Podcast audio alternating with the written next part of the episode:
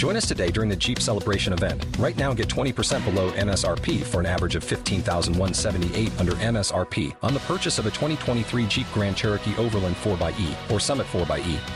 Not compatible with lease offers or with any other consumer incentive offers. 15,178 average based on 20% below average MSRP from all 2023 Grand Cherokee Overland 4xE and Summit 4xE models in dealer stock. Residency restrictions apply. Take retail delivery from dealer stock by 4 1. Jeep is a registered trademark.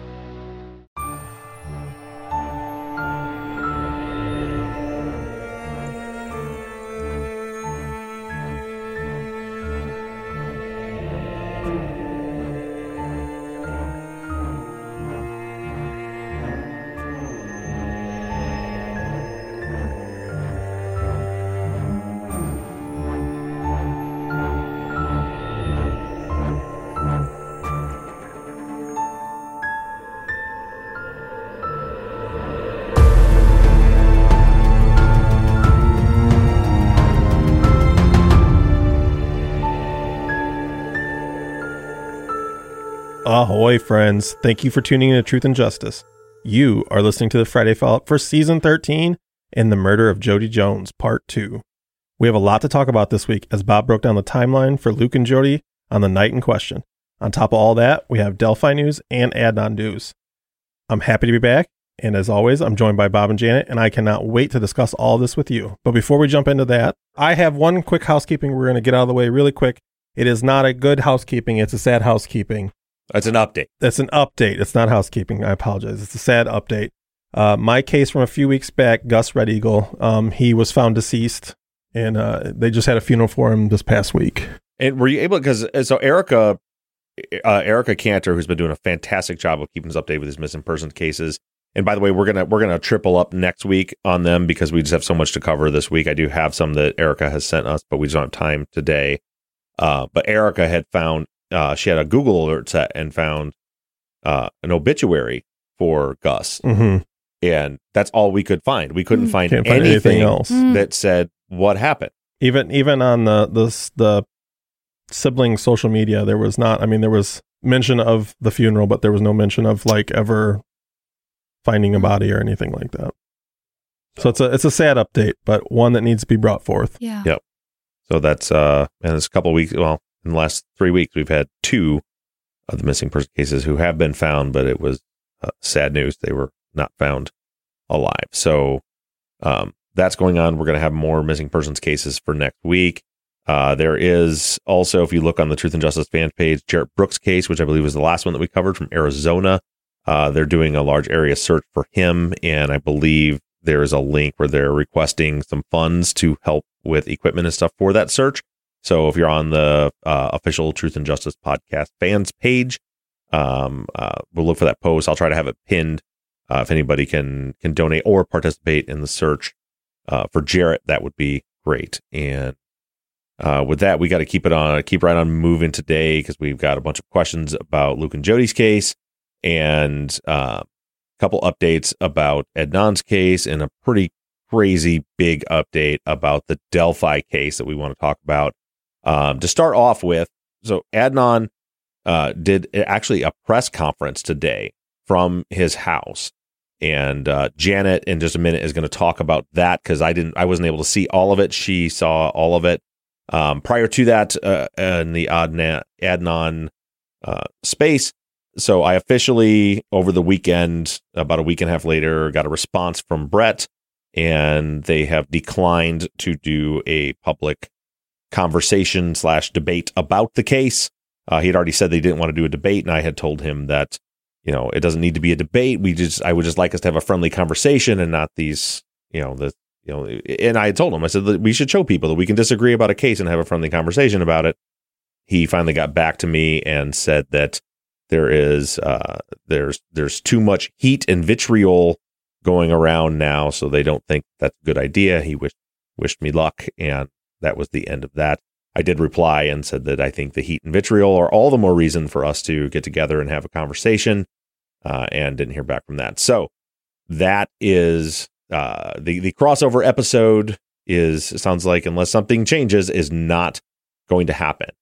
Uh, what I did tell you guys is that if they were not going to come on and and defend their work because at this point that's the way I feel about it is they waded in and decided to cover an active case that is currently being litigated.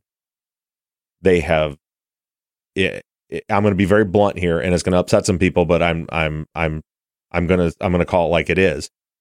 They misrepresented evidence. They flat out lied on multiple occasions in order to convince lots of people that Adnan is guilty.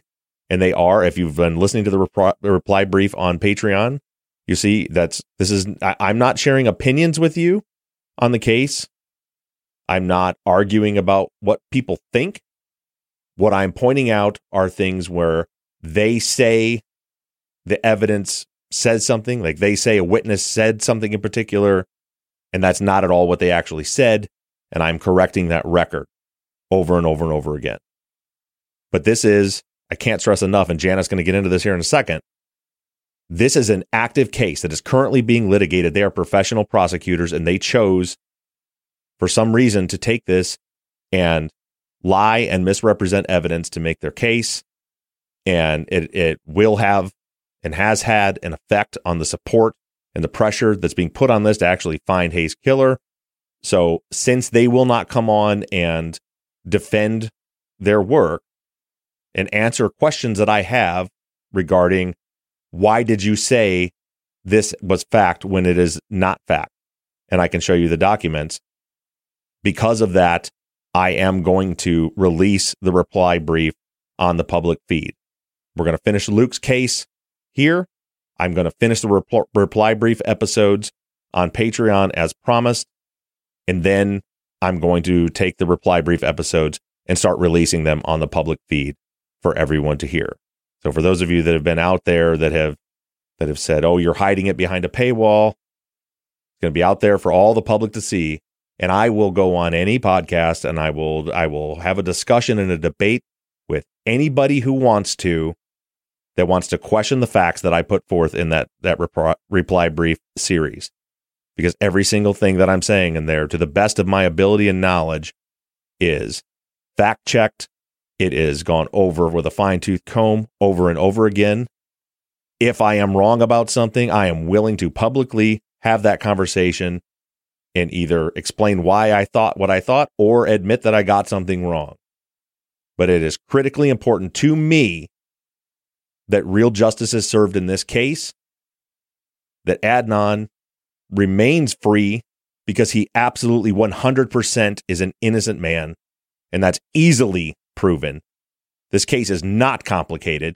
He is very clearly and easily proven innocent. And that means that Hae Min Lee's killer is still out there. And I'll be damned if I'm going to sit back and let all this pressure stop her killer from being found. So that stuff is coming out in the public feed. So if you can't afford the, you're going to have to wait a little bit uh, until we put them out. But if you can't afford or just don't want to pay money for those episodes, if you just wait a little bit, they are going to come on the feed. And that'll also work for us. It'll give me time when those episodes are dropping for me to prep for our next season. So that is coming along those lines because of this absolute disaster and mess that the prosecutors have created. I don't know if that's what prompted it, but it seems like all this negative pressure that's been put out there we finally hear from Adnan, and he did a, press conference today. And Janet, I'll let you uh, quickly talk about what went on with that press conference. Yeah, um, I mean, I think you're you're right, and I uh, my hope is that instead of in the long term, instead of this being something that created a tremendous amount of stress and negativity and vitriol and poison and hate spewed in the direction of a family and families that have already gone through so much, I hope that in the long term, this actually does something good because at the end of the day, it's still shining a light on the truth. And if you try to obscure that and make a lot of noise about it, um, eventually the light's still on. So that dirt is going to wash away. And I hope that Adnan feels good about and his family feels good about the press conference. I don't want them to feel forced into it because they've had to somehow defend themselves better or differently than they have done with their legal team in the past, that Adnan has done with the hundreds of hours of conversations that he's had with reporters in the past, including Sarah Koenig. And so he, but he did at, from their living room. There he was. There members of his family were. Uh, his father, of course, was not there because he's ill. And so he was um, resting. And it was all very real. And Adnan, I thought, uh, this is all, listen, when I talk about my feelings, these are my feelings. I know he's innocent. Say what you will. My feelings are he represented himself very, very well. I thought he came off so well spoken, so well presented. Um, he very clearly laid out the kind of uh, miscarriage of justice that was occurring from day one of the trial, from the racist behavior of the prosecutor's office to the uh, miscarriage of age problems that then didn't get corrected and he just stayed in jail and then prison. And then he did very similarly to what you did. And I saw that you shouted this out too uh, just a few moments ago. Um, uh, I'm trying to remember Anna. There you are, Anna. That he listed off all the judges that said that he did not get a fair trial, perhaps in response to some people wagging their tongues about the idea that he got a fair trial. Uh, he was like, let me go ahead and outline for you all of the judges who get their jobs because they're qualified, but all seven judges. All seven judges who found in favor of Adnan not having gotten a fair trial. So this is not something that's just like the opinion of a few lay people, and the real experts know that it was fair. It's not a cop out. It's not a cop out. Uh, so anyway, he was able to address that. He played some video of Kevin Urick, and they implored the attorney general to investigate the prosecutorial misconduct at minimum of Kevin Urick. It is provable. They have another person who is coming forward with an affidavit proving from like from their evidence that Kevin Urick lied. So they're getting even more information out into the world that someone else who's extremely credible, who has not yet been named, is supplying evidence that he lied and falsified non facts to railroad this case. I guess that sounds crazy unless you can prove that it happened and you can. So that was his opportunity. And then he took some questions from the press. The press, I thought, asked some really interesting questions. They asked if he was prepared to go back to prison if he had to. He said he would respect the law in that way and that he would be with people that he deeply cares about, but he is very worried about his family and what it will do to them. He spoke about uh, believing very strongly in victims' rights with respect to Hae's family and all other victims' families, and trying to find that balance, but also understanding that the law needs to represent all parties in a fair and balanced way, and that uh, this has gone in a direction that puts his own family in a sort of jeopardy. And so they are saying, we will not get justice for Hae if all of this parliamentary conversation, I say that with all respect to Hae's family, I truly do. If all of this pulls away the focus, which was the prosecution has zero case. They themselves, their office in the state of Maryland, says they have nothing. Then why aren't we focusing on who did this? So exactly. that is what we are asking. Hold the people who are pr- keeping that from happening, hold them responsible. Hold them responsible for not bringing a killer to justice and for putting someone else in prison. And find the person who did it. Do your jobs. Stop making it about covering up your colleagues. Sorry. Amen. I want to reply quickly to Chris in the YouTube chat. Uh, who says she, she hasn't listened to the prosecutor, but she said, "What I'm saying, they lied. Haven't they analyzed? Speaking of the prosecutor's podcast, haven't they analyzed the same evidence as you as, and just came to a different conclusion?" Chris, so yes, they analyzed the same evidence as me. The problem is they lied and misrepresented what that evidence said in order to get to a conclusion that seems to be preconceived. Quick example. This is one of, of literally dozens that that I, I point out uh, in the episode that I'm covering in tomorrow, which will be this this Wednesday, will be the next reply brief episode. They said Jay says that he took Adnan back to track practice about four o'clock because he, because that's when track practice started. So they say things like that, and they get people to be like, "Oh yeah," and then they make a point how, yeah, of course Adnan was at track practice; he was creating an alibi. The problem is that's not at all what Jay said. Jay said that after they dropped off Hae's car, uh, that they drove around, went to the other side of town to Patapsco State Park, and they smoked weed while watching the sunset over the cliff. Sunset was at 5:05 p.m. and then after that he took him back to track for, to make an appearance. So it's things like that. They they they aren't wor- they, they have the evidence, but they're just they're just making shit up in order to make their narrative fit that's not in the evidence. They're not even cherry picking. In many cases, they're only like pulling out part of a statement to try to make something work. But in other cases like that, they are they are quite literally just making something up and straight up lying about what the record says. So it's it's not about their opinions, it's not about their conclusions. The problem is that they are intentionally misrepresenting facts. Uh, at least in, in my opinion, it very much appears to be intentional. I don't know how it can't be when they quote line one from a from a document, line five from a document, and line ten from a document, and they don't tell you about lines three, four, six, eight that all contradict what they're saying. They skip over them. That seems very intentional to me. But with that being said, Janet, thank you very much for uh, not only your recap, but I, I love the passion and uh, and this is this is why we're here. I think it's I think it comes through pretty clear. I hope for anybody that's hearing this why I'm doing what I'm doing with the Adnan case and why Janet is here volunteering every week to do this work. This isn't a game for us. This is something that we are truly passionate about, and that's why we're here. And we're gonna. I, I would love to talk about this for another hour, but th- but we don't have time because at the same time that all this is going on, we got a bombshell of a brief filed in the Delphi case by Richard Allen's defense. I read it last night and then sent it over to Zaq, and he read it, and Zaq has, has thoroughly researched. So I'll let Zaq explain what was what was written about in that reply brief. One thing I'll tell you before he, before he starts, real quick. Remember what we heard. We've been hearing for all these years in that case was that there was a very specific signature at the crime scene. We always heard about the signature, but they would never told, told us what the signature was. Now we know what it is.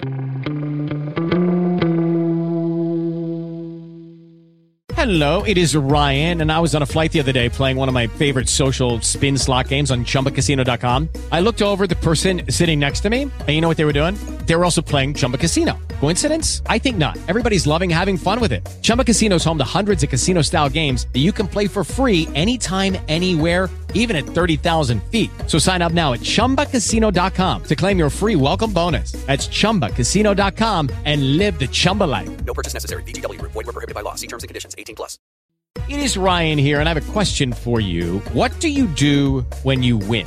Like, are you a fist pumper? a woohooer, a hand clapper, a high fiver. I kind of like the high five, but if you want to hone in on those winning moves, check out Chumba Casino. At ChumbaCasino.com, choose from hundreds of social casino style games for your chance to redeem serious cash prizes. There are new game releases weekly, plus free daily bonuses. So don't wait. Start having the most fun ever at ChumbaCasino.com. No purchase necessary. Group. Void were prohibited by law. See terms and conditions. 18 plus. Hey guys, it is Ryan. I'm not sure if you know this about me, but I'm a bit of a fun fanatic when I can. I like to work, but I like fun too. It's a thing. And now the truth is out there. I can tell you about my favorite place to have fun Chumba Casino. They have hundreds of social casino style games to choose from, with new games released each week. You can play for free anytime, anywhere. And each day brings a new chance to collect daily bonuses. So join me in the fun. Sign up now at chumbacasino.com. No purchase necessary. Group. Void were prohibited by law. See terms and conditions. 18 plus.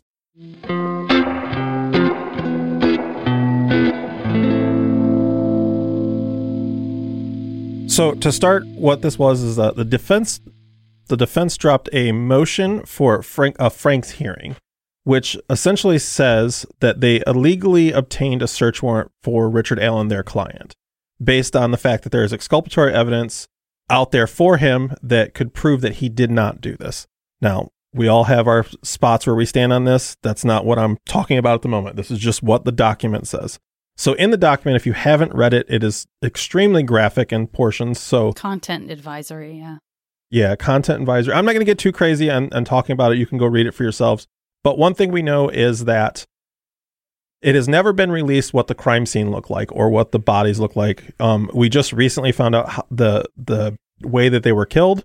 Um, but in this document, they lay out specifically how everything is laid out on the crime scene, including the bodies, the positioning of the bodies, the way the crime scene it's graphic and i'm trying to hold back on saying anything too crazy but what we now know is that the signatures that have been left are sticks that have been freshly cut and formed in the shape of runes, of, of Nordic runes, and placed on the bodies, which is a whole nother realm that we haven't dove into yet. I mean, this Real is real quickly, can you explain what what you mean by runes? so in the, the Nordic culture, they're basically they're letters, they're symbols that mean different things. This all kind of goes back to the Nordic culture. To there's a religion called Odinism that is becomes a big part of this that we're moving forward into. So what it is is these these symbols that mean different things, just like in every other. I don't know what you want to call it, every other religion. Every they, Yeah. they all have symbols and meanings. So on the bodies, there are sticks that are freshly cut and formed onto the body that shape these runes. Um, we have never heard this before. We don't know anything about this. Um, but the big thing is, it looks like it's premeditated because these sticks have been cut clean. They're not broken off. Um, another big portion of this is is this Odinism idea, and I and I know that you know we've discussed it off the air a little bit, but that there is this religious sect that's that's considered Odinism. They can, their members are Odinites uh, that has seemed to be kind of taken over by white supremacists. At least that's what the defense is trying to say here. And what we now know is that Abby's boyfriend or ex boyfriend's father is part of this religion. And, and the document just kind of continues to build off of the idea that the that Abby's boyfriend slash ex boyfriend's father could be the culprit. There is a lot of evidence pointing in that direction. Uh, I'm not going to get, like I said, I don't want to get too because it's there's it's really graphic. We've talked about it. Well, I'll, I'll I'll talk a little bit about some of it, and and uh, here's your trigger warning. You're going to skip ahead a few minutes because I think it's important to share some of these details, and I get why Zaq's not wanting to. But so And this is all alleged. I just want to, Kate. I see you. Yeah. I see you in there. If if the defense is making this up whole cloth, we will have a feast to talk about next week because that would be Yeah. insane. But it is absolutely alleged. That is very fair. so everything that we're sharing right now, we're we're just talk, quoting what was in this document by the defense. In that document, they are referencing the police file, but we haven't seen the police file. So essentially, you have sticks, branches from trees that were, as Zaq mentioned, were cleanly cut, which is interesting. They weren't broken off of trees, which means either the sticks were brought to the scene or there was a saw brought to the scene in order to do this. Without getting too graphic about the bodies, Libby Libby was found nude. Abby was found clothed. Their bodies were positioned in a particular way, and Libby's Libby's throat had been slit according to this document. Did it? I don't remember what it said about Abby's cause of death. Abby's cause of death was the same, but Same. they believe that she was when when she was murdered. They believe that she was nude because her clothes have no blood on them And then re and and reclothed. So these these sticks that are cleanly cut are placed into these symbols, are, are are very carefully laid out in symbols. They were described as being painted. Uh, the sticks were painted, according to this document, with Libby's blood. There's a tree right by the in the way or Libby's body was positioned, way like her hand was, is kind of pointing towards. Is that right? A tree, and on that tree, one of these Nordic symbols are painted on the tree in Libby's blood also that is according to this document that is the signature that they've been talking about all this time it's also revealed in this document that the fbi behavioral analysis unit profiled the scene which we knew we didn't know anything about the profile evidently the profile said that the killer uh, and i don't know if it was single or plural but that they would have ties to this this odinite religion or odin odinism religion or odinite cult ritualistic. This is not like uh, from what they're describing. This is not like West Memphis Three, where bodies are brought out. We know now that they were just chewed on by turtles, but they see these injuries and they think, "Oh, this must be a ritualistic." This was very carefully and specifically. These symbols were placed on the bodies in a very clear way. It, it either was a ritualistic killing from what they're describing, or it was made to look like a Odinite ritualistic killing. Now, the big thing in the document is they are trying to the, the document is trying to make you believe that there is no way possible that a single person could do this. And and if this is stated as fact and true, I mean it does seem unlikely that a single person would be able to do everything that it's done in the time period that they had to do the murder. Yeah. Um it's because there's a very short you know, there's only about an hour window. Right. And remember when Richard Allen was arrested, we were told that there there could be or likely is someone else still. Even more upsetting if it's true, according to this document, this all came to light because the defense has been asking for discovery from the prosecution. Now, this I know you're thinking because we're all trained in this Brady, Brady, Brady. It's not Brady yet because the trial hasn't happened yet, but they've been asking for discovery for everything the state has, and they didn't have anything about this stuff. There was evidently a team of detectives who were named in the document who had been working investigating this angle for some time. They are the ones that had narrowed down on four suspects, one of whom was uh, the person that uh, Zaq mentioned. Is we're not going to name them because even though the names are public, uh, these are unarrested, unindicted citizens, so we're not going to we're not going to name them. But that person is Abby's boyfriend or ex boyfriend's father, who is a part of this religion. According to this document, within a couple of days after the murders, that individual made a social media post as a picture of sticks placed in the on the ground, I believe, in the exact symbols that were found on Libby and Abby's bodies. There's again a connection between him and and three other people. There are uh, Zaq has these details he wants to share them, uh, but there are reports that there have been some admissions made by these folks to family members and friends. You want to talk a little bit about that? So there is the the individual in question we're going to call BH, um, which is Abby's boyfriend slash ex boyfriend's dad. Um, at one point, he was friends with another gentleman we'll call PW, who lived 3.1 miles away from the cemetery, about a seven minute drive. And they would hang out all the time. They would. It's known that they would go have these rituals on Sundays. I know the murder didn't occur on a Sunday, but they would go have these rituals on Sundays. Pretty well known.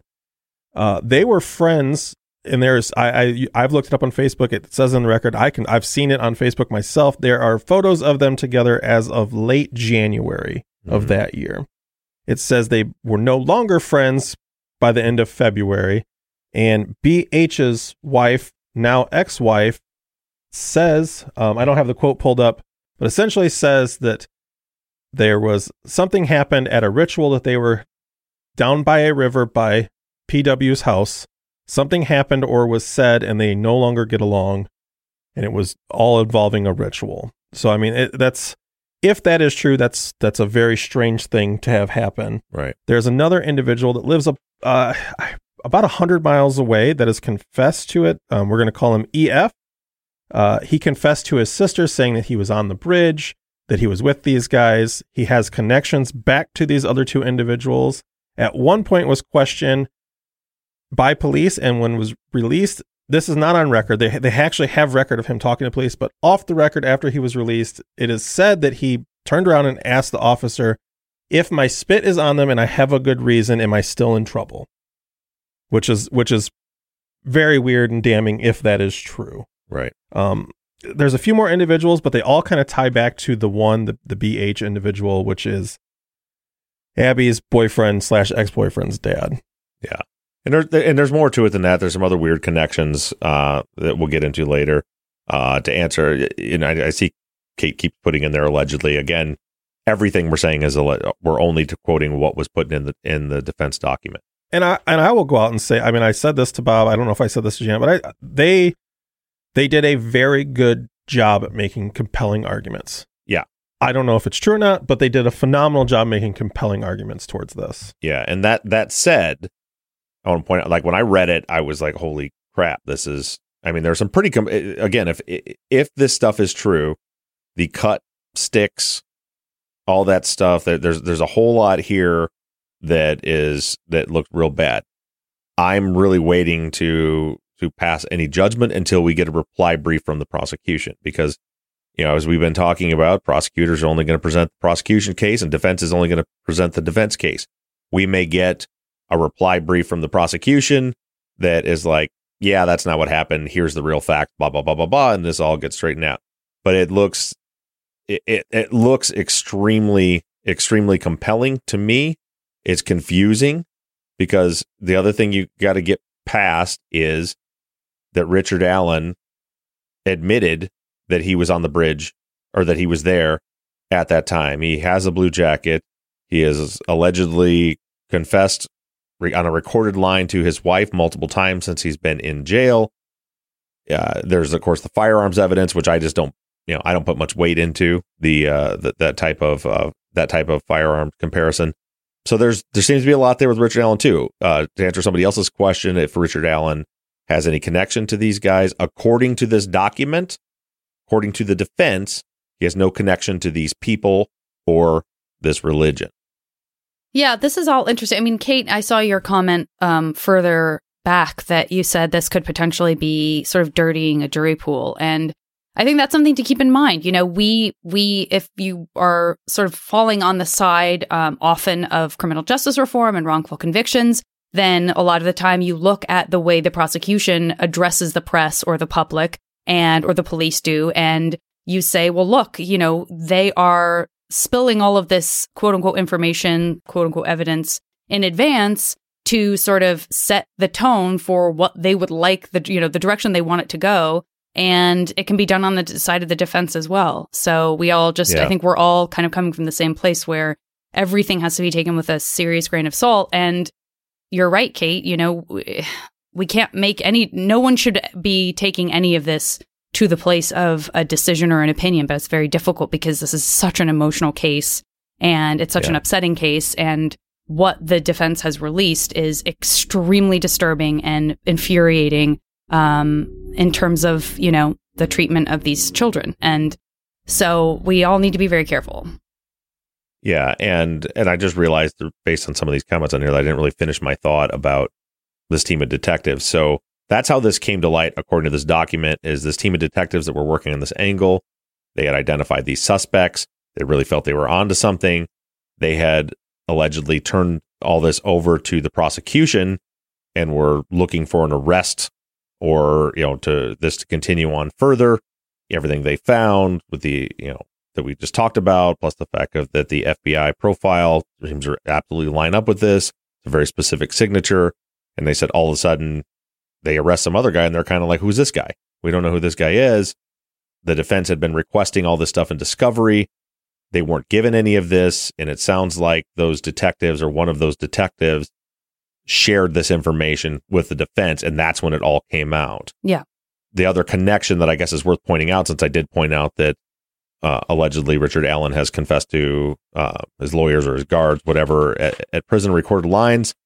One of those connections is that some of these guys that are part of this Odinite religion and um, have ties, they're connect, they're all connected to the suspects, work at that jail as guards, and so they're you know alleging that the guards there, who they're claiming are the actual killers, uh, are you know forced you know basically beat and deprived uh, Richard Allen and forced him to make those those admissions. So there's there's a whole lot here. I don't know if there's anything else you want to touch on, Zaq. before yeah so so this is where i come in with the bullshit flag so I, i'm not saying that none, that this is true or or false but this is where the bullshit flag comes into me is they discuss that these guys have all this this viking nordic apparel they have these clothes they have these patches that say odin they have this the interlocking triangle patches they have interlocking triangle t-shirts well guess what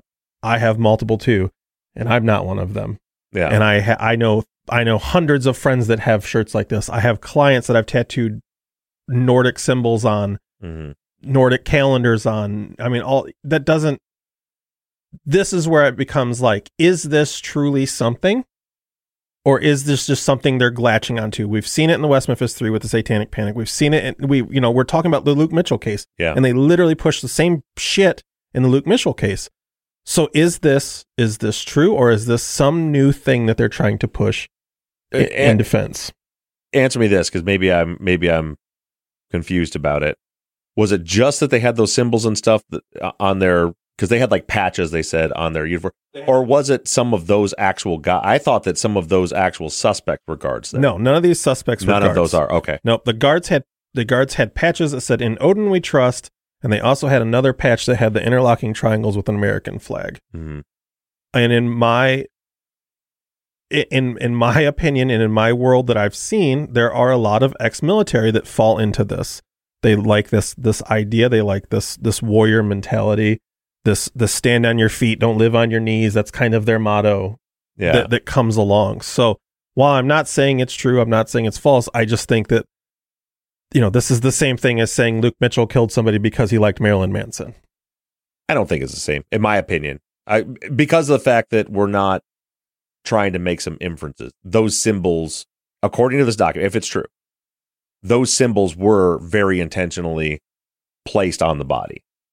So to me, it's either someone who truly believes that or someone who intentionally made it look that way, which is a little different than Luke Mitchell going, her body was like this. That's kind of similar to Black Dahlia. He had a rip poster of Marilyn Manson, and therefore he did this to try to recreate Black. I, to me, that's different than seeing a crime scene with these symbols actually placed on the bodies and painted on the tree and stuff. hmm But that I, what I'm getting, I guess, is the pressure from the guards that people are relaying that there's Oh, that pressure part, from yeah. the guards that just because they have this symbol, you know, I mean, it's I don't, I don't know. I have a hard time with that part.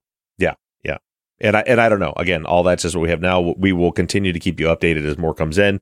There, I don't know what the timeline is. Typically, in cases like this, when the defense files a motion, usually the prosecution will be given anywhere from two weeks to thirty days to sixty days to reply. So I'll be I'll be very interested to see the repl- the reply brief from the from the prosecution, and we should probably hold off all you know any judgment on it until we hear the other side of the story. Yes, indeed. What a day. Yeah, busy day. And with that, we should get into. You said you've got a bunch of questions. About Yeah. Real quick before we get into the questions, Zaq and I were talking about this off the air before we started.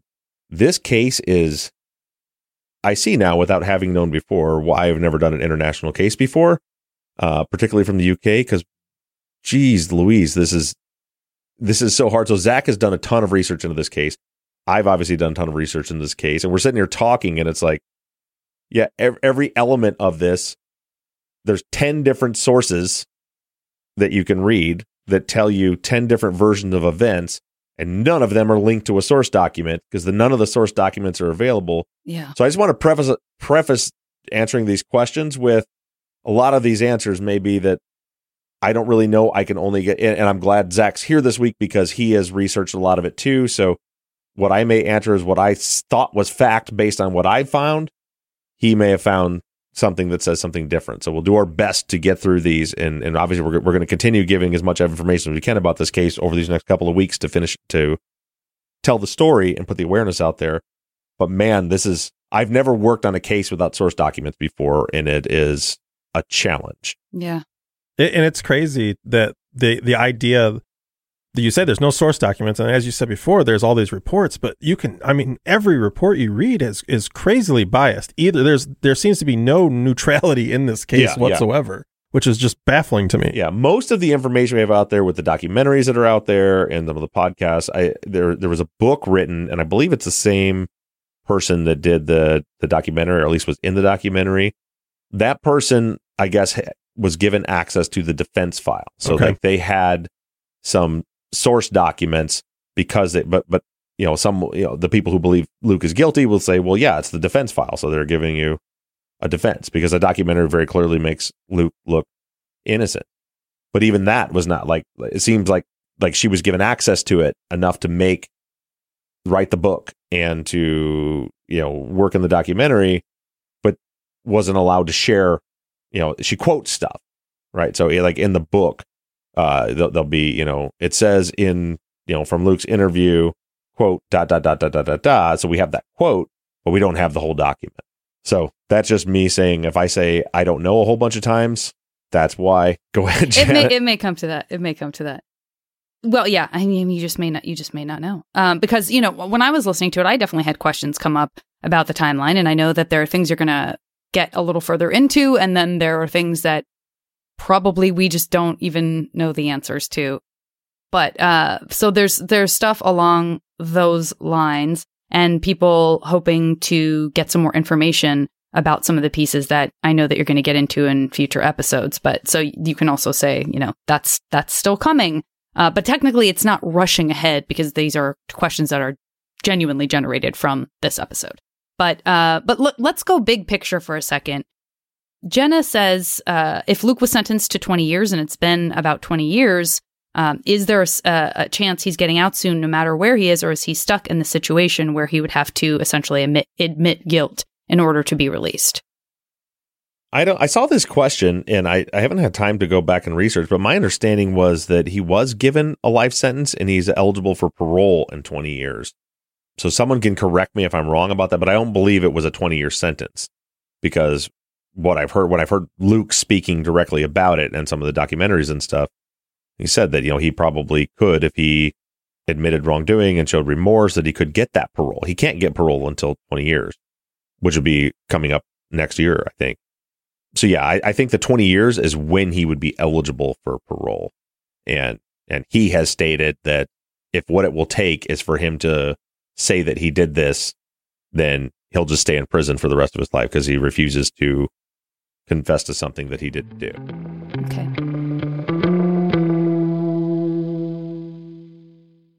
With the Lucky Land slots, you can get lucky just about anywhere. This is your captain speaking. Uh, we've got clear runway and the weather's fine, but we're just going to circle up here a while and uh, get lucky. No, no, nothing like that. It's just these cash prizes add up quick. So I suggest you sit back, keep your tray table upright, and start getting lucky. Play for free at LuckyLandSlots.com. Are you feeling lucky? No purchase necessary. Void where prohibited by law. 18 plus terms and conditions apply. See website for details. With Lucky Land slots, you can get lucky just about anywhere. Dearly beloved, we are gathered here today to. Has anyone seen the bride and groom? Sorry, sorry, we're here. We were getting lucky in the limo and we lost track of time. No, Lucky Land Casino, with cash prizes that add up quicker than a guest registry. In that case, I pronounce you lucky. Play for free at LuckyLandSlots.com. Daily bonuses are waiting. No purchase necessary. Void where prohibited by law. 18 plus. Terms and conditions apply. See website for details. With the Lucky Land Slots, you can get lucky just about anywhere. This is your captain speaking. Uh, we've got clear runway and the weather's fine, but we're just going to circle up here a while and uh, get lucky. No, no, nothing like that. It's just these cash prizes add up quick. So I suggest you sit back, keep your tray table upright, and start getting lucky. Play for free at LuckyLandSlots.com. Are you feeling lucky? No purchase necessary. Void where prohibited by law. 18 plus terms and conditions apply. See website for details.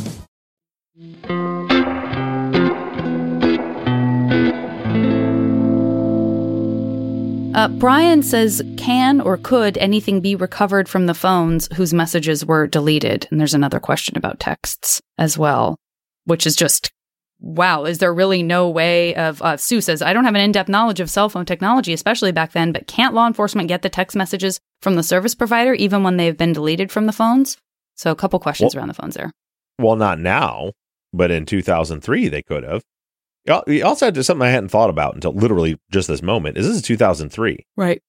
These are this is old school texting. Yeah. This is like new tech. Like I didn't send my first text message ever until 2006. Yeah. I got one and was like, "What is this?" Didn't know what it was on my Nextel flip phone. Right. So this is three years before that. This is the press the two button three times to get to the C and the you know Oh, wow, that yeah. kind of texting. So, to, I vague, I, I, not vaguely, that was totally the wrong word. I for sure know about 2003. That's the year I graduated. So I remember this distinctly. Uh huh. When we text, it was 10 cents a text too. Like I remember that bad. Like it wasn't the free texting that we have now. It wasn't willy nilly. You could just do whatever. It was hit the button a bunch of times. Yeah. And and so so I'm saying that to say this because a lot of people have asked like, you know, what was the conversation? Lucas said there was no planned time. He said that the text that he got back from her just said I'll be by later or be along later or something. That we're I think we may be in the mindset thinking of iPhones where we can very clearly and easily type out our whole message like, okay, well, I'm going to finish eating dinner. I'll head down Roans Dyke and I'll meet you at your house around 10, for, you know, Mhm. 545 if that works. That wasn't happening on these phones. It would have been like, okay, Right.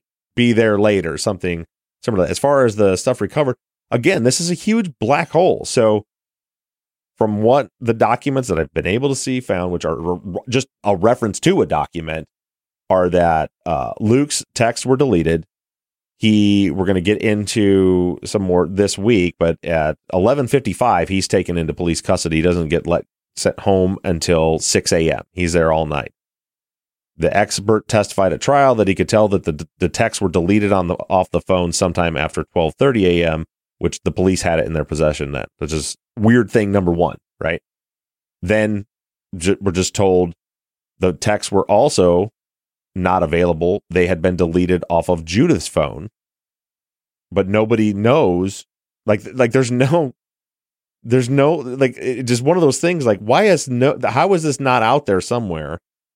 Was there an interview where they discussed it? Was there a forensic examination of the phone? That's what i have from every source i've been able to find. Zaq i don't know if you find anything different but all i've been able to find is the texts were deleted off the phone. No one knows how Everything I've seen is the texts are gone. No one knows how. Honestly, when you said that, that they were deleted at twelve thirty, that's the first time I'd ever heard that. I've never, I've honestly never heard that or seen that. Well, Um, doesn't mean it's not true. I just haven't seen that. But yeah, uh, that's all I see is the texts are gone. No one knows why or how.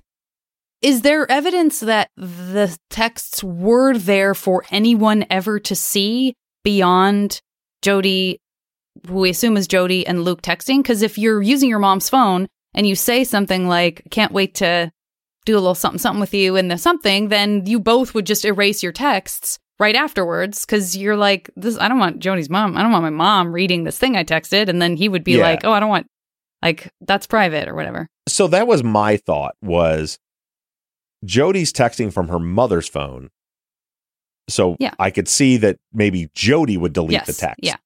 Because whatever was said doesn't want mom to see it. Right. We know Luke didn't do that. Based uh, well, based on what what has been cited is that the he didn't delete his text because that was his personal phone. Right.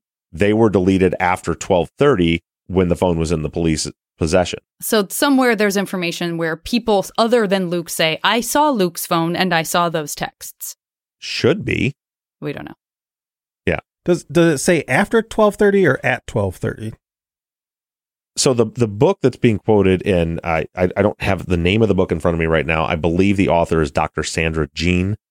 That's the the person that had access, I believe, to the defense files and quoted all this stuff. So that's that's where from that book is where we hear that at the trial, the expert testified that the texts were deleted sometime after twelve thirty a.m. So that's, that's all I know. Okay. Aaliyah says, from from and until what time was Luke playing with his friends at the Abbey? Do his friends' statements say he was acting normal during this time? Uh, I don't I don't have the exact details on that time yet because that's what I'm going to be covering uh, some more of this week or this week or next week when we get into kind of the case for innocence. There were witnesses that saw him. Remember, Luke said that he was sitting on the wall Mhm. waiting for uh, Jodi to show up. There are, I believe, two different witnesses that saw him sitting on that wall for like 20 minutes. Like they saw him that not that he was there for 20 minutes, but they saw him there for 20 minutes. And then there are the the witnesses the the people that he was hanging out with at the abbey were also also interviewed.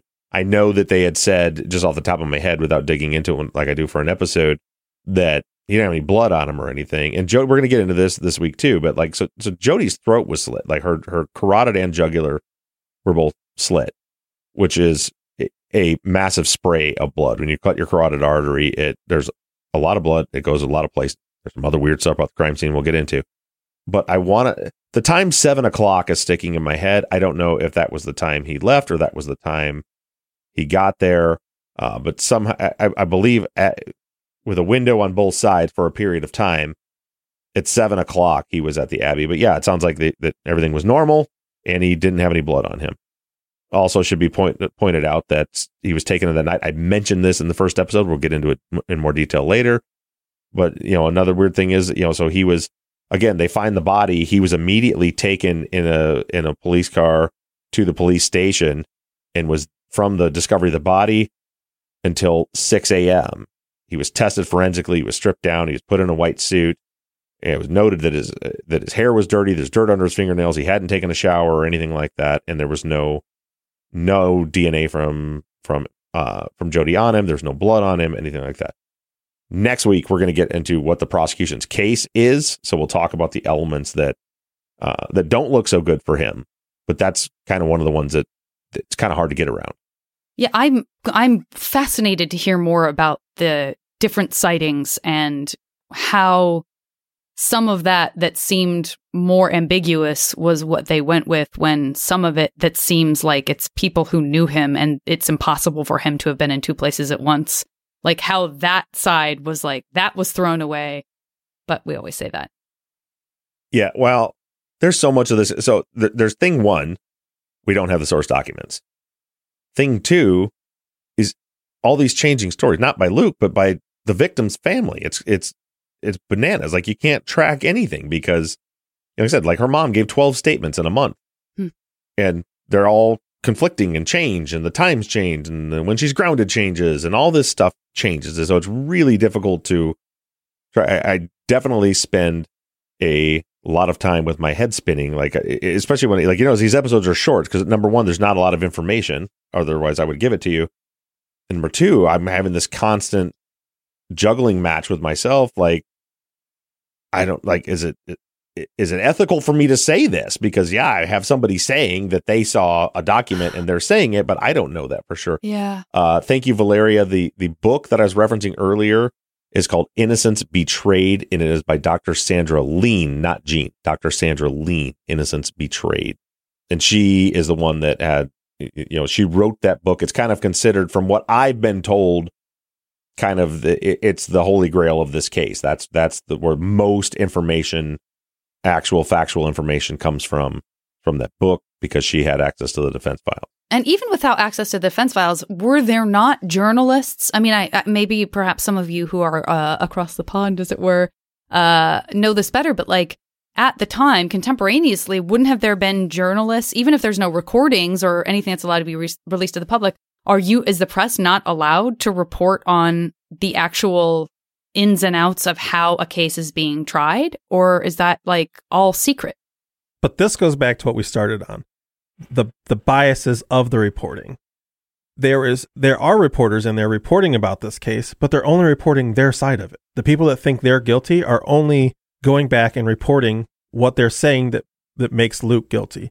The innocent people are only going back and reporting what makes him look innocent. Right, but I'm saying, but weren't there people there at the time that were like, I am a person who doesn't, you know, who has just been following the case. I'm a reporter for X uh, newspaper in Edinburgh, and I and I've shown up from Edinburgh, and I'm just saying. Then the judge ruled this. Then the prosecution made today's today's today's uh, proceedings were that took this shape. This is who testified. This is who said what. Like that seems like it would be the most trustworthy because it's like I'm I'm literally saying I'm just I just took shorthand notes of everything that happened that day procedurally. Yeah, I, I think that I think some of that does exist because I've seen some of that stuff, but it's also it's not reported like it is here in the U.S. Where like you know where you're getting like a blow by blow, you're getting kind of what Zaq's talking about, and and remember Luke was kind of convicted in the court of public opinion, very much West Yeah. Memphis Three esque, Mhm. you know, where it was like he's a Satanist and this was a Black Dahlia killing, and so that was the story, that was the narrative they were all running with before the trial happened, and then they would kind of give a summation of what was happening, but it was all geared kind of in that direction. But I Mhm. believe, like I, I believe, but it's not all that way because I like I believe I I read it was in an article, one of those types of articles where they said the witness who had seen the young couple at the entrance of the path had you know at trial not been able to identify Luke as one of those people.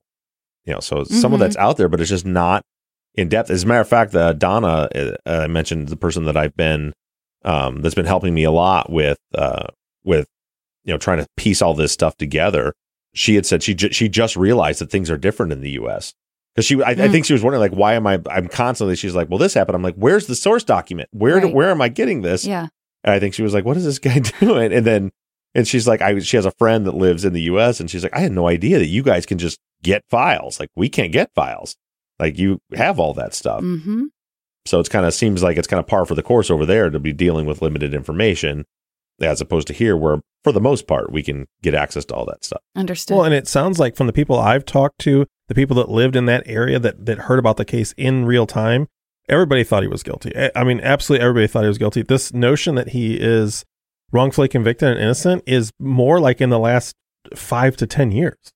Like it, it wasn't, it wasn't at the time. I mean, I'm sure that there are people that stood by him at the time, but it felt like it was generally received that he was guilty at that time by everybody. Yeah. Yeah. And uh, to answer your question, uh, Pamela had asked if I've reached out to Dr. Lean. I have not yet. Uh, so I, I've got a contact I'm working with that's citing the source material from Dr. Lean's book. And then what I want to do is then when we kind of wrap things up, I want to see if I can get Dr. Lean to come on for an interview and probably correct a lot of the stuff that I put out there. I don't, I, I've never felt less confident about. I appreciate you being honest about that.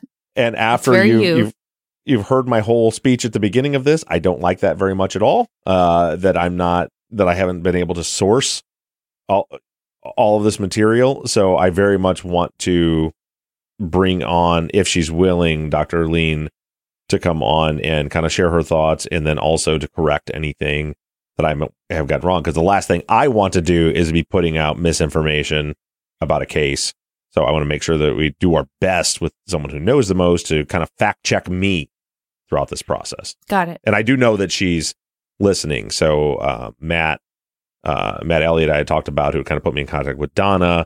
I think he has either either contact directly with with Dr. Sandra Lean or through somebody else. Then he had shared like some comments that that she had had about you know in that very first episode I put stuff out that I was reading and she's like nah that stuff's not true. So Mm. she so so she obviously had listened. So hopefully she's keeping up and hearing this and knowing that I'll be reaching out and hopefully getting Dr. Lean to come on and do an interview. Great. Um, okay, with that in mind, I just want to honor these questions because I think they're really good questions. So even if we don't have answers, um, I I feel like a lot of people probably had similar questions. So let's just uh, get through a few more. Uh, Tracy says, "How did Alice manage to be at the entrance of the path to meet Luke with Janice and Stephen at eleven ten when she was on the phone with Judith at eleven oh three and lives approximately twenty five minutes away?" And you did kind of talk about this stuff in terms of like Yeah. how is this physically possible? Uh, did Judith call her mother's landline or was it a mobile phone? I'm very curious, and this is almost a separate thought, at least that is for me. I'm very curious who made the 1045 call to the police. I mean, you dropped that little breadcrumb, and I, I'm sure so many of us were like, "Wait, what?" Yeah. All, so the first, so just to remind everybody, Alice is the grandmother. I don't, as I said in the episode, I, it doesn't make any sense to me at all. Like if she's home in Mayfield at 1103, how is she at the entrance to Roansdyke Path in Easthouses at 1110? I don't know that it, the way it was, it was posed to me was that the call was to the landline. So then, you know, there were questions like, did they catch a cab? It was kind of said that they had walked, but did they catch a cab? Did they get catch a ride up there? I don't know. And then that 1045 call, that was another one. I'm like, so there's all this information and it's all stated as it's verified fact. I haven't seen the document from it, but like the timing of that call. So someone calls and says that they're Judith, but then we can see from the phone record, Judith was on the phone to someone else at that time. I, I have no I I mean, I that wish that I is fascinating and incredibly frustrating. and I wonder if it's I don't know. So and and eh, because I've I've thought a lot about it, and it's like, well, is it something like she's calling grandma, puts puts her husband on the phone to talk to grandma, and then she grabs the cell phone and calls the police, or vice versa. Or so, I I don't Or know, just- but there should be record of those calls. or just like a clerical or like a clerical error where someone wrote somewhere Yeah. that she called at x time and people were like wait that's impossible and they're actually talking about the same call i don't know Yeah, you know I have no idea. um okay Lucky Land Casino asking people what's the weirdest place you've gotten lucky? Lucky? In line at the deli, I guess? Aha, in my dentist's office. More than once, actually. Do I have to say? Yes, you do. In the car before my kids' PTA meeting. Really? Yes. Excuse me, what's the weirdest place you've gotten lucky? I never win and tell. Well, there you have it. You can get lucky anywhere playing at LuckyLandSlots.com. Play for free right now. Are you feeling lucky? No purchase necessary. Void where prohibited by law. 18 plus. Terms and conditions apply. See website for details.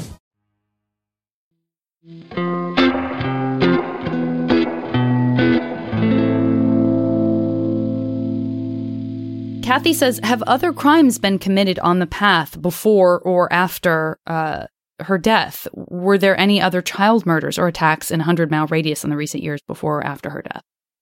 I, that's a great question. I don't know the answer to it, but I'll try to find the answer to it. Okay. Um, Chris says, What is the burden of proof in Scotland as compared to the US's uh, innocent until proven beyond a shadow of doubt or reasonable doubt?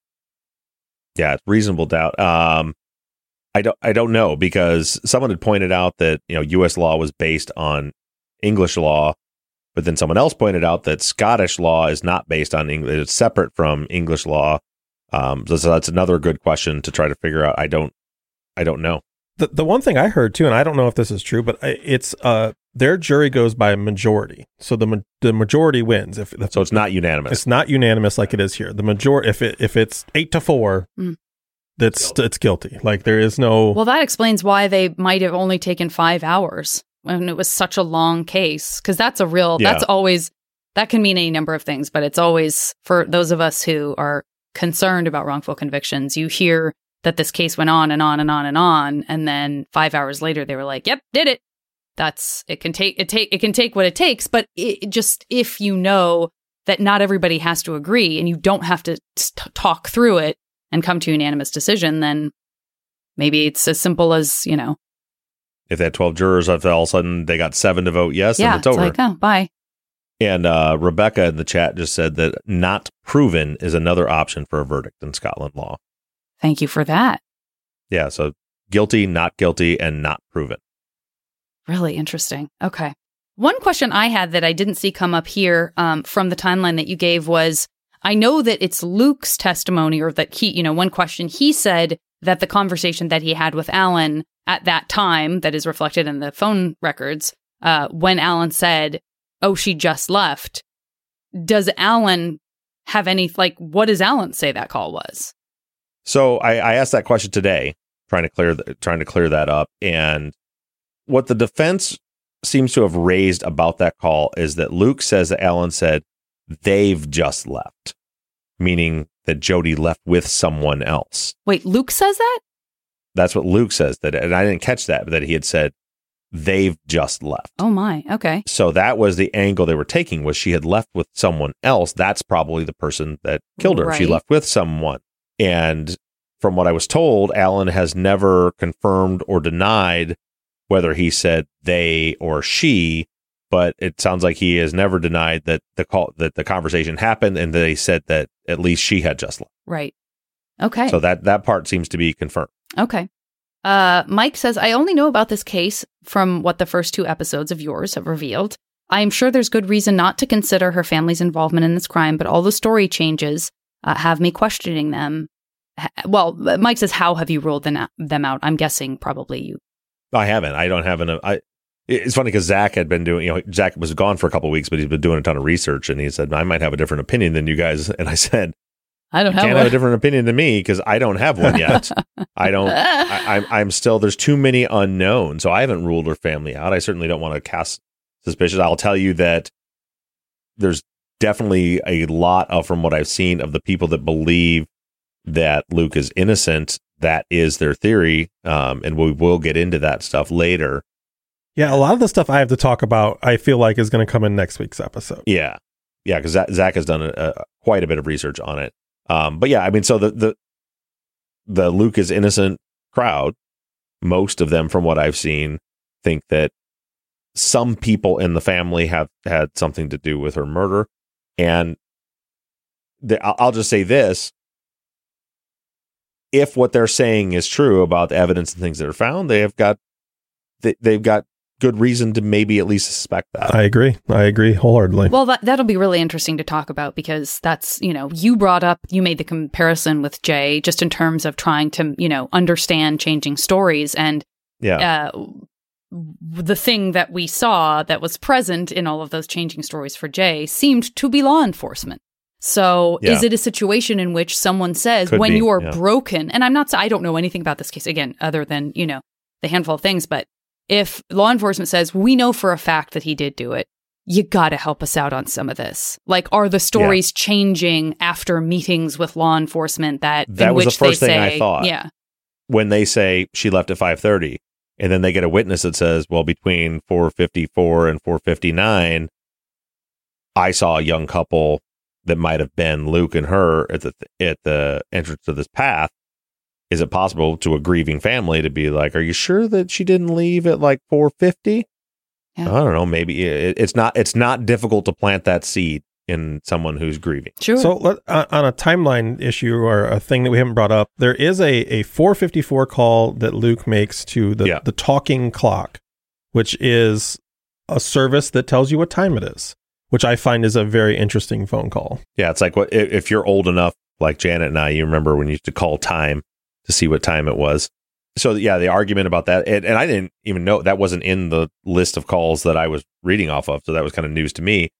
Uh, when you said it, you were like the kind of the argument is, if he was home, why would he call time? And then I remembered, well, when I used to call time, I was always at home because there were no cell phones.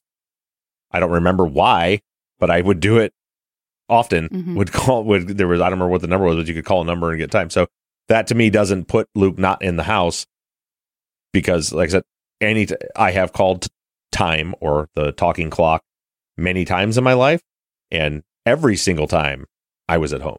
Actually, every single time anyone ever called it prior to say 1997, they were at home because but there we're, were no cell phones. but phones. we're not prior to 1997. We are 2003 with cell phones, and he calls from his cell phone. Right. I'm just saying But doesn't that your cell phone potentially have the time on it anyway? should have the time on it. So, So, that's there's- that's what's that's what's confusing about this whole phone call is why why does he need to call it?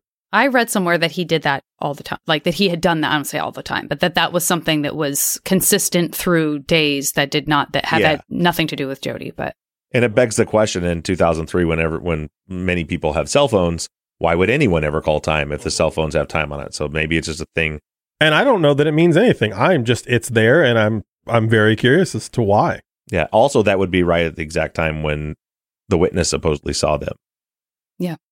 Yeah, and as we're seeing from a lot of people in the YouTube chat, that at least in the United States, time was time and temp. You'd call and it would give you the time and, and temperature, maybe even the the weather. Um, but lots of people that must be around our age, Janet, you and I, um, know that very well. And the other thing to remember too, I was just thinking about, uh, just right in this moment is someone correct me if I'm wrong, but the fact now our our cell phone clocks are tied into like A an atomic clock that yeah. they set automatically. Mm-hmm. Yeah.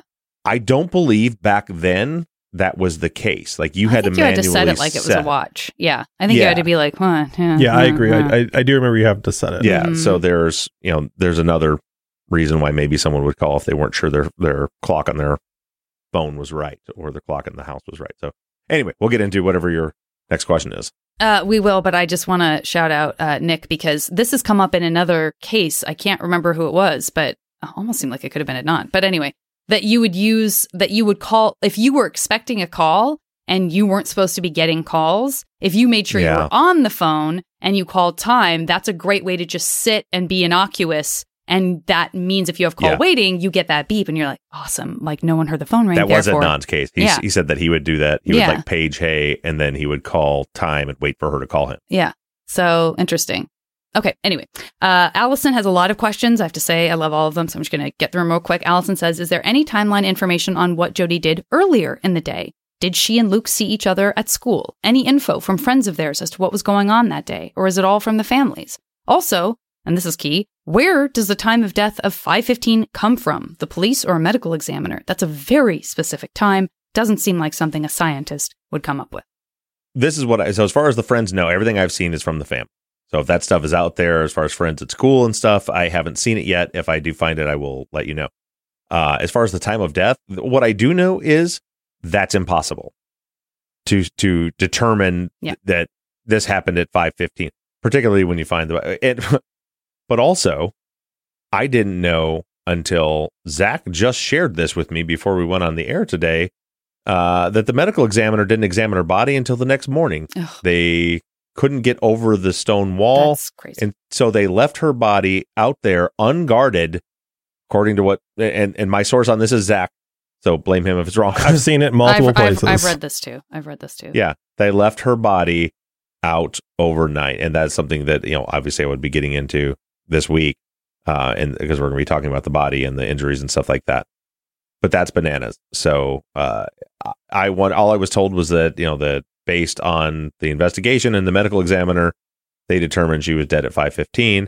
You can't differentiate between five fifteen and five o'clock and six o'clock by any sort of medical evidence like that. It just can't be done, particularly when the medical examiner didn't look at her until the next day. And and I, I said this because it's what I read, but multiple people have jumped in and said it rained that night. Right. Yeah. Which also created more problems because, you know, there was blood on her body that got rinsed. So that's yeah. So that sounds like I already it's- don't have a Yeah, yeah, no. I already don't have a whole lot of information for Sunday and I'm already putting half of it out right now. So I should stop or it's gonna be ten minutes. It seems like we all agree that there's the potential there for not unlike other cases we've seen. You have some evidence you think is compelling enough that you're going to shoehorn everything in on a timeline that Yeah. actually is not, you know, based on something.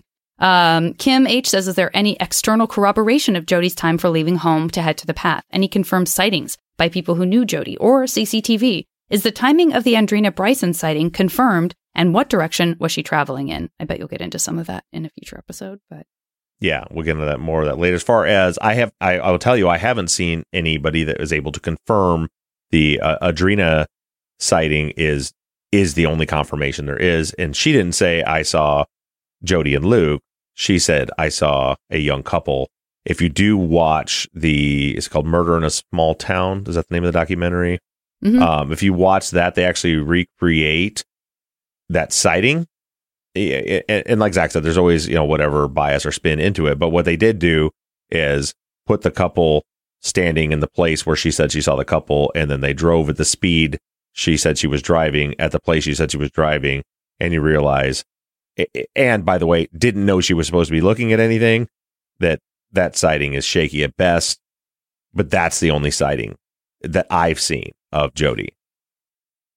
Well, actually, let me, let me take No, that I think there's something Let me else. take that There's back. a couple other yeah, oh, yeah. There's there's stuff that we're going to be getting. Do you like that I said I didn't know anything and now I'm f- revealing my hand? But Yeah. I said I don't know enough because there are people who have studied this case for a decade or more, and I don't want to.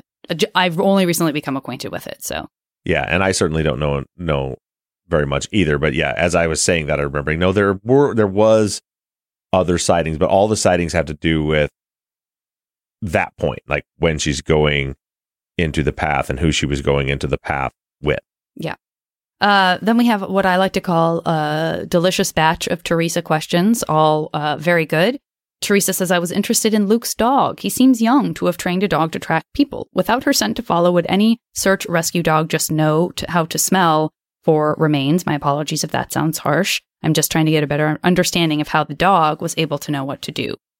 I mean, if someone's too young to train a dog, I don't know. I mean, I had a, a friend when I was when I was in middle school that was training seeing eye dog. That was that was her project that she was doing. So I don't think there's an age limit on how when you can train a dog. As far as would they know to just you know look for remains? Uh, no, they you ha- you have to teach them what. And, and I don't know that it was remains. I don't think it was remains. I don't think that, it was that she was trained to look because he was looking for something with Jodi's scent on it. So I have some experience in this because I have trained my dog to look for birds. You know, my, my dog Mac is is my bird dog that I go bird hunting with, um, and it's a process of it of you know teaching them this is the smell you're looking for, and then you hide it, and then they find it, and then you reward them, and then pretty soon they pick up on oh that's the thing that you want me to find. So it's it's it, it can certainly be done, and dogs are smart. I, You know? yeah, I've, I have have an embarrassed, Teresa, I see your comment because you're here live with us too, that the command would be go find Jodi. That seems strange. I have to be honest with you. Um, for no other reason than we are so into how smart our dog is. We have been training our dog to find each other just as a game, um, Yeah. by smell in the neighborhood. And he's really good at it. It's literally just like a game. But if I say, where's Yeah. Brandon? Like if Brandon leaves and he understands we're in that play mode and I say, where's Brandon? Go find Brandon. And I put him on the leash, he will drag me through the neighborhood, like in a different direction to where Yeah. Brandon is. And, And then that- he'll that- get rewarded. That's what I was going to say is we do that. Like it's not really a game for us, but like my dogs. So I've never trained to do this, but when I said dogs are smart, like we have German shepherds or a German shepherd now, and I always I always have to remind Becky that remember they don't speak English. They you know one word. They're like Mac will be laying in her spot in the bed. Like, Would you please just get up and move away from her? Like he doesn't know that. If you say move, he knows what move means. So say move and he'll move. But they also know what names are. If I'm sitting there playing with them and I and I say, go get your ball, they will run outside, go wander run through the whole yard until they find their ball and bring their ball back. If I say, go get your mom, they'll run and go to their mom. So if the if if the dog is familiar with Jodi's scent and you say, go get Jodi, go find Jodi, and he's been introduced to Jodi enough to know who Jodi is, you'd be shocked at how smart dogs are Yeah. and how they can do that. So that that part didn't with with the experience I have with dogs and with training dogs, that part didn't surprise me at all. Yeah. If if you if if you said go find Jodi and the dog knows who Jodi is, Yeah. the dog dogs identify you much more by scent than by sight. Uh, that's why when my daughter pulls into our house every day, my dogs bark at her until she walks in the house and they realize that it's her uh, because they can smell her. They don't for some reason they don't see, they don't recognize from seeing the car that that's Bella and she comes here every day. Right. But when she walks in the house and they smell her, like, oh, it's Bella, and Yeah. they get all excited and start wagging their tails. But in fairness to people who are who question that, I understand. I mean, we're not. I we're question not it wholeheartedly. We're not laughing at anybody who thinks, "Wait a minute, they passed by that spot and nothing happened, and then they were coming back, and then something happened." Like if it was that, like if it was a familiarity with scent, like was would there be nothing at all? Like would the dog just not, you know, respond? And I understand that. I understand that. Zaq, you were saying I saying have a very hard time. that. I have a Yeah. very hard time with the dog. I, I have an extremely hard time with the dog. I don't. I think it's.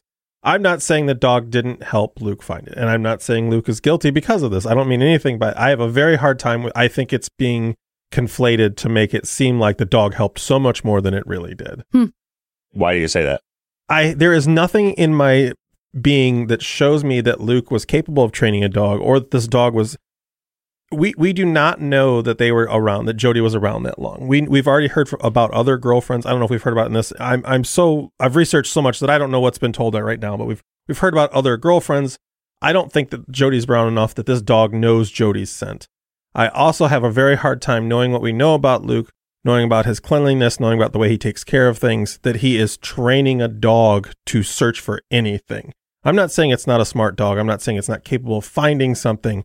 I think it's being conflated that he came out and was like, go find Jodi, and the dog helped him find Jodi. I, I believe didn't the family confirm that he said go find Jodi to the dog? The family's changed their story 14 times. Right, but there's at least in some version of their story they confirmed They it. said they they've never said, as far as I know, the family has never said that the, he said go find Jodi. The family has said that the dog found Jodi with Luke. See, I had heard that he that the family I had read that the family had said that he put the dog in tracking mode. Yeah, but but what does that what does that I, mean? don't, I, I would just say this, and and I and I and I appreciate your, persp- your perspective on it, but I would say this just as much as you don't know if the dog knew Jodi, Mhm. you also don't know if the dog knew Jodi. You're right, You know I 100. mean? percent You're and, right. and that we don't know that Luke's capable of training a dog. We don't know that Luke's not capable of training a dog, and we do know that at least some dogs are very capable of doing exactly what that dog did, just based on a name. I, my dogs can do it. Janet's dogs can do it.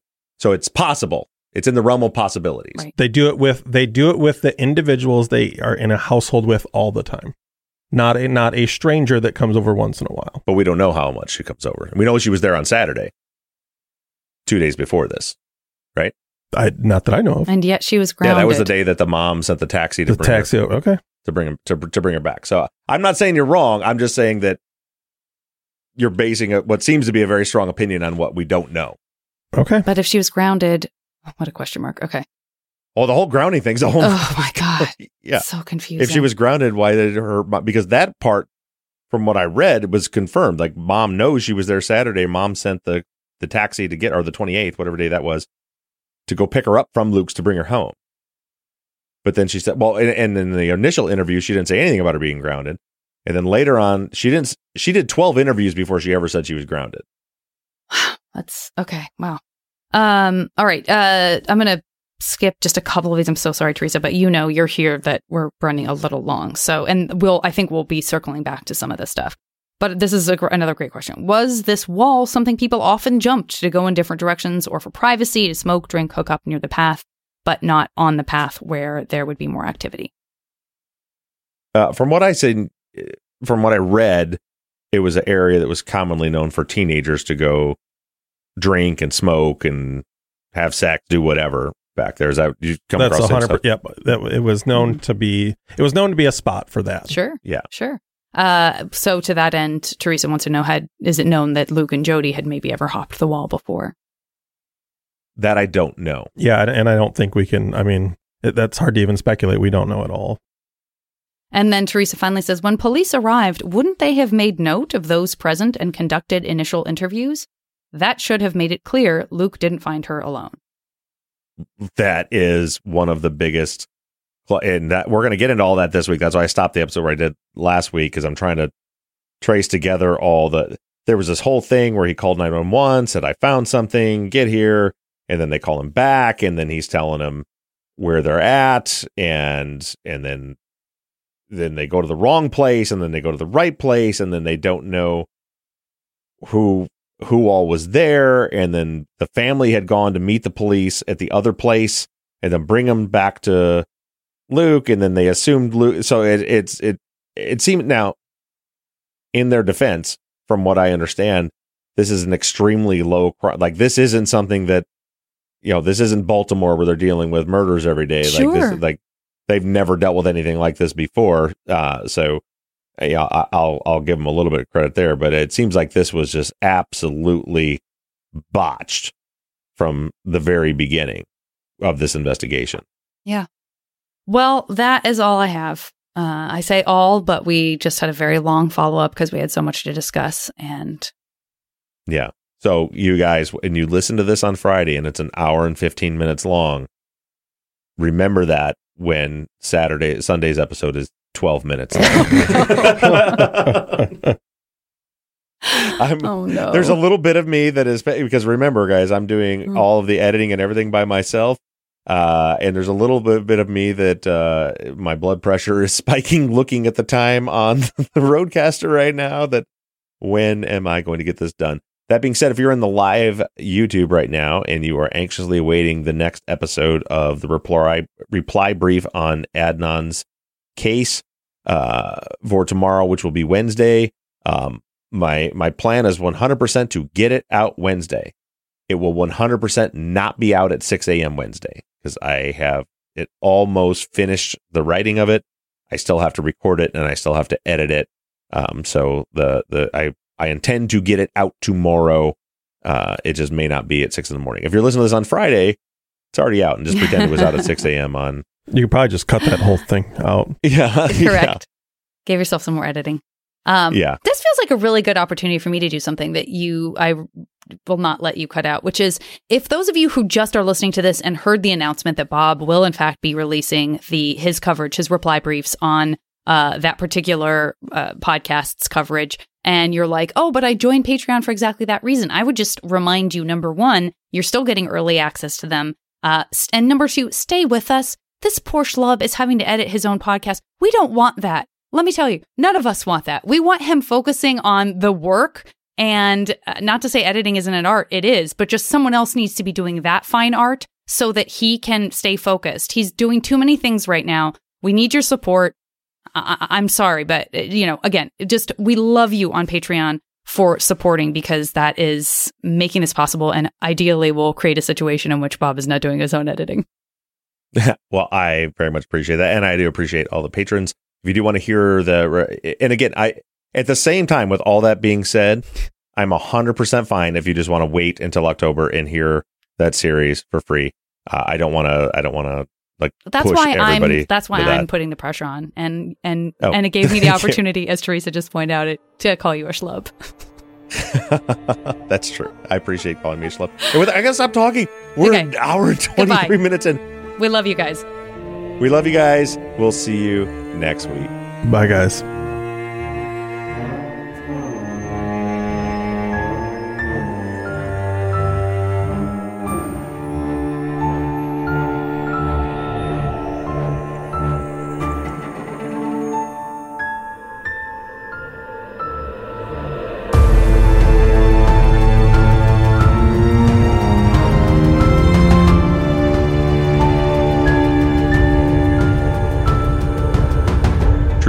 Justice is an NBI Studios production. All music for the show is created and composed by Shane Yoder at PutThemInASong.com. The font you see on all of our logos and banners were created by Tate Krupa of Red Swan Graphic Design.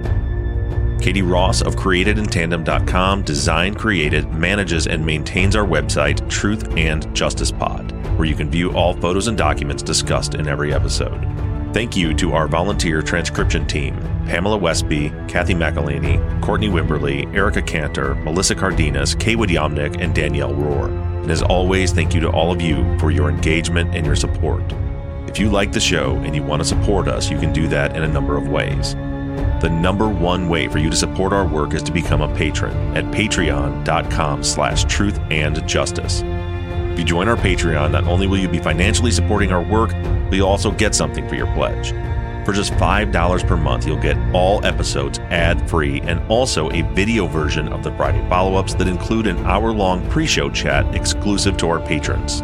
Other levels will get you a Truth and Justice Army t shirt, Truth and Justice hats, and even the opportunity to co host a Friday follow up episode.